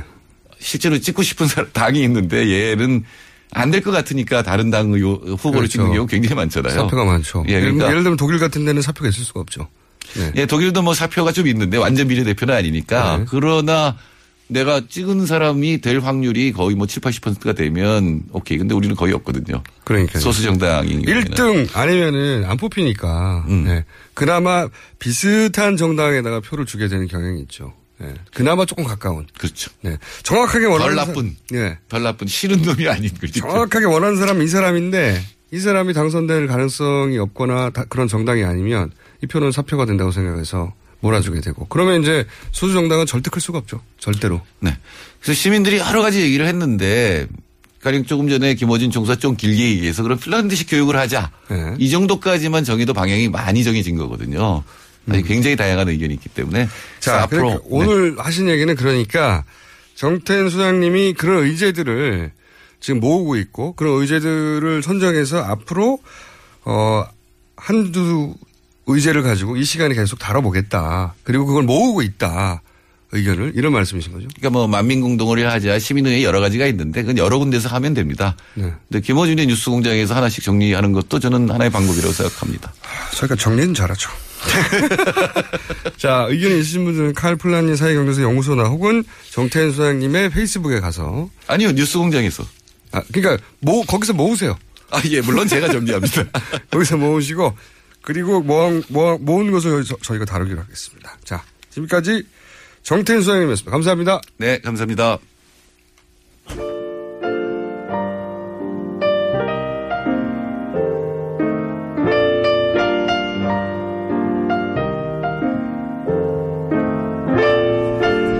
자, 어, 김은지 기자 매력이 있어요. 가족인 것 같습니다.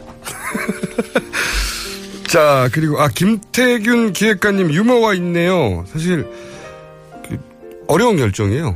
예. 공무원 사회에서 이런 아수라장과 같은 방송에 나와가지고 서울시장님도 코피 막 흘리고 하는 곳에 나와서 뭔가를 알리겠다고. 과거에는 쉬웠대요. 정확하게 약속 대련하고 정확하게 정해진 설, 질문지 묻고 하는데 저는 그런 게 없으니까. 김태균 기획관님 잘하셨어요. 네. 아, 이제 다음 주 화요일이네요. 7시 올 테면 와라. 걱정하시는 분이 너무 많아. 잠깐 하나 알려드리면 공개 방송홀이 1층이에요. 그래서 오면 만약에 바- 검, 아, 그러니까 일단 건물 안으로 다 들어올 수 있습니다. 밖에 계실까봐 걱정하시는 것 같은데. 그 공개 방송홀이 1층이고 그 바로 앞이 로비예요. 많이 오면 문 열고 방송하면 됩니다. 걱정 안 하셔도 된다니까 자꾸. 자, 공개 방송 관심 대폭발이네요. 라고 8582 쓰시는 분이 근거를 제시하지 않으셨어요. 자, 화요일이면 직접 뵙겠네요. 여기까지 하겠습니다.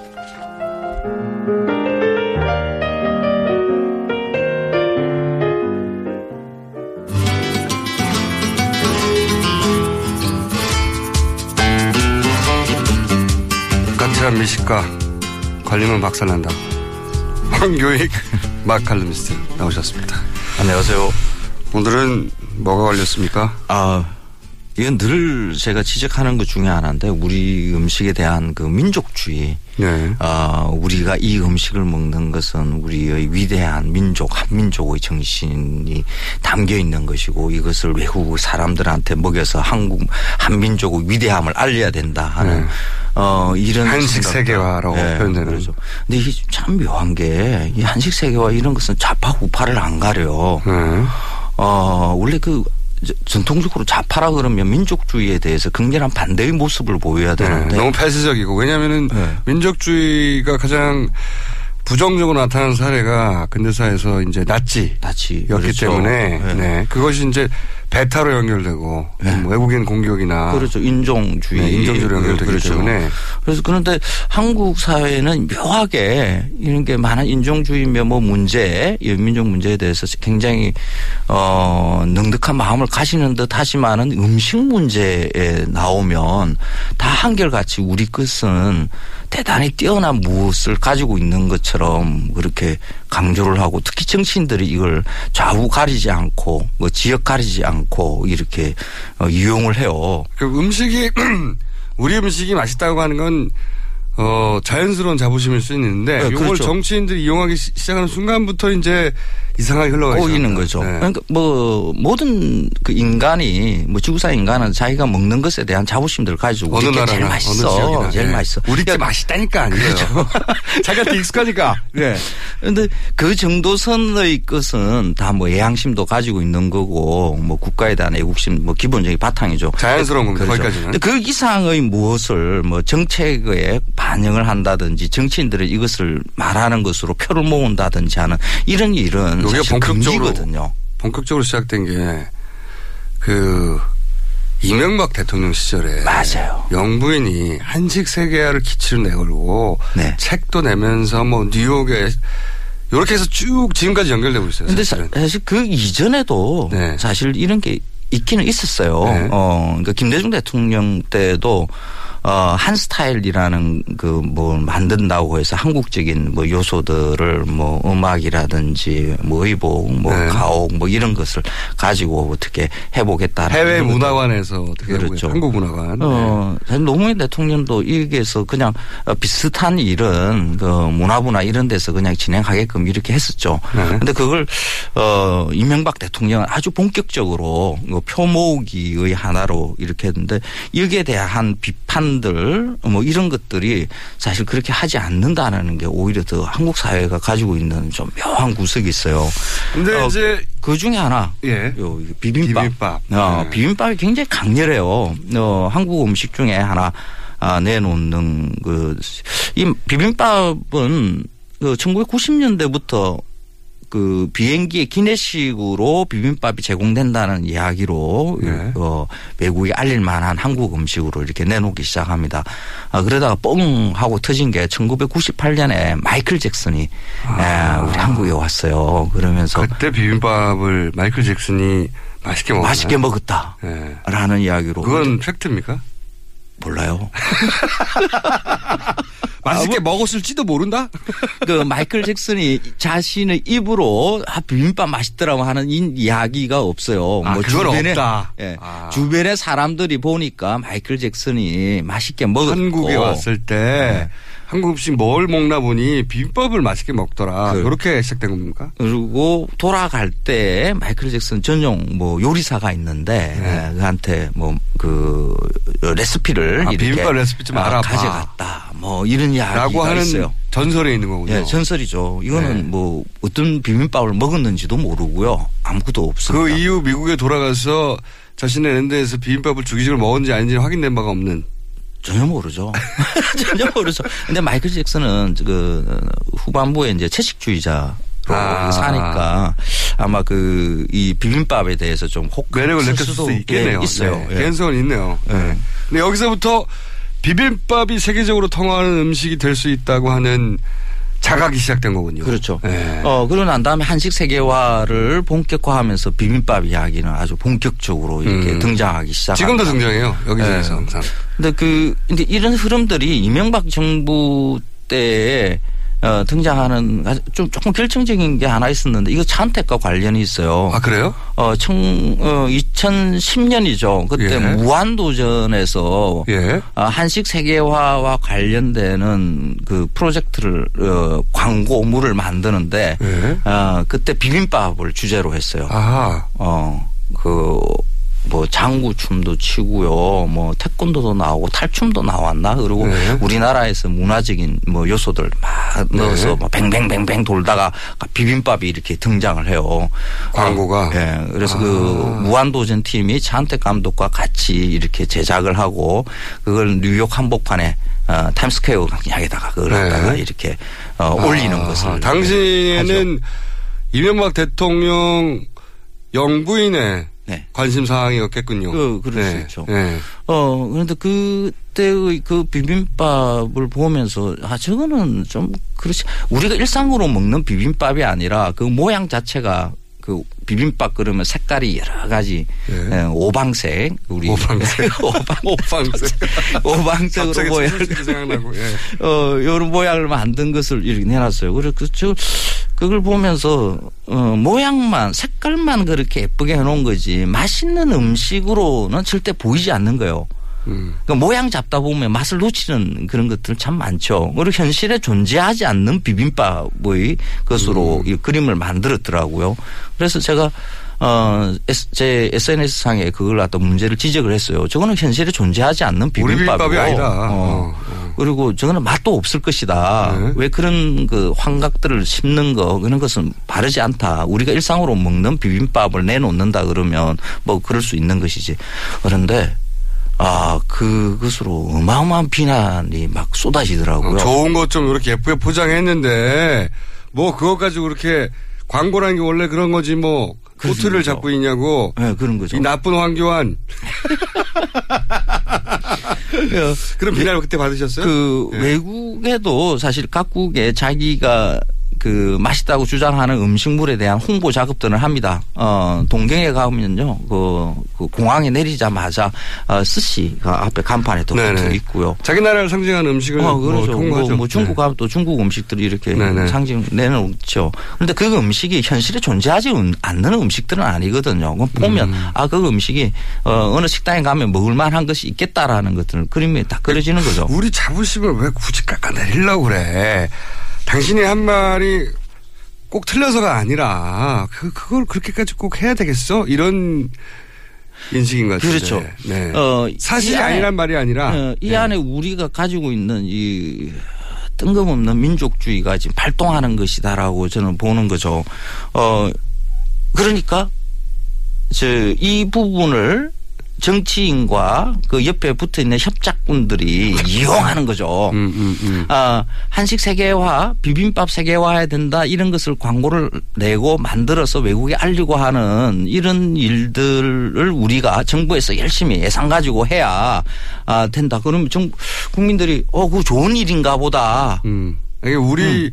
자부심이 있는 것까지는 자연스러운 건데 우리 음식 맛있어. 이건 자연스러운데 여기서 어, 정치인들 이걸 이용하게 되는 순간부터 이제 사단이 발생하게 생각. 그렇죠. 시작하는데 그렇죠. 예를 들면 제가 기억나는 것 중에 하나가 비빔밥 세 개야 무슨 뭐가 있었어요. 정확하게 기억 안 나는데 비빔밥 세 개야 뭐였죠? 뭐 비빔밥 세 개와 재단 뭐 이런 것도 있어요. 근데 거기서 떡볶이 세과 재단도 있고요. 사기를 쳤어요. 어떤 사기를 쳤냐면 브룩실즈가 그 비빔밥 소재가 되는 거를 쫙 담아가지고 네. 가는 예. 사진을 찍어가지고 봐라 브룩실즈가 비빔밥을 먹고 있다 이런 식의 광고 그러니까 광고라기보다는 외국 잡지에 기사가 났는데 네, 맞아요. 그 재밌는 것은 그 기사가 그 잡지에서 실려서 배포되기 전에 우리 정부에서 어떻게 알았는지 그거를 홍보 자료로 내보냈는데 나중에 알고 봤더니 그 돈 주고 한 거였다. 이런 거. 그 이명박 정부 때 이야기죠. 어, 그때 브룩실즈가 장바구니를 들고 브룩실즈 가서 사람이 장바구니 들 리도 없겠죠.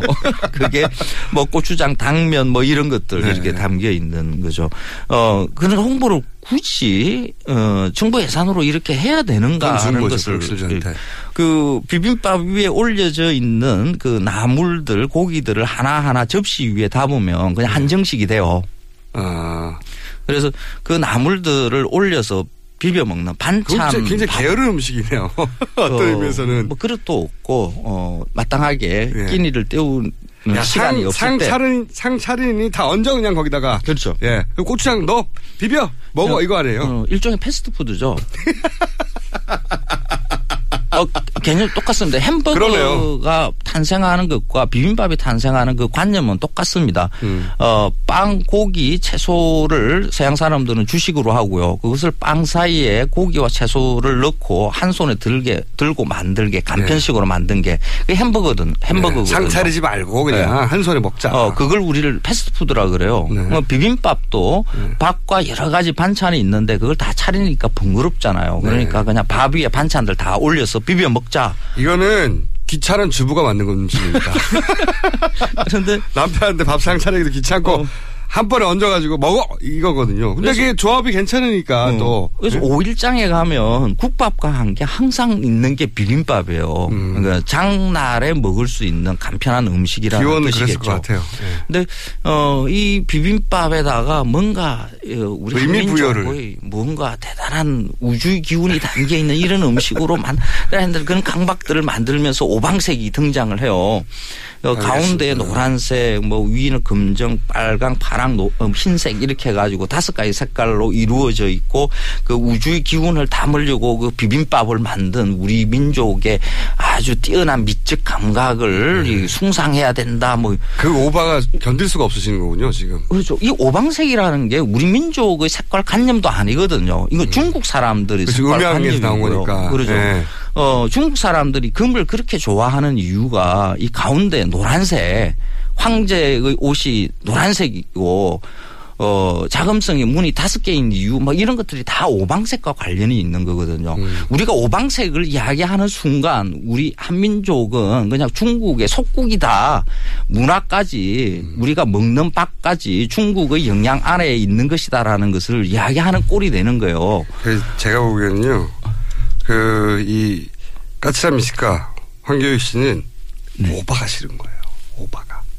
그렇죠. 적당히 좀 하자. 비빔밥 자체가 문제가 아니라 정부가 이렇게 호들갑 떨지 말고 냅둬라. 다양하게 그렇죠. 음식 먹을 수 있게. 맞습니다. 네, 네. 자, 뭐 걸렸다면 박살이 나요 다. 지금까지 황교익 막클럽니였습니다 감사합니다. 고맙습니다.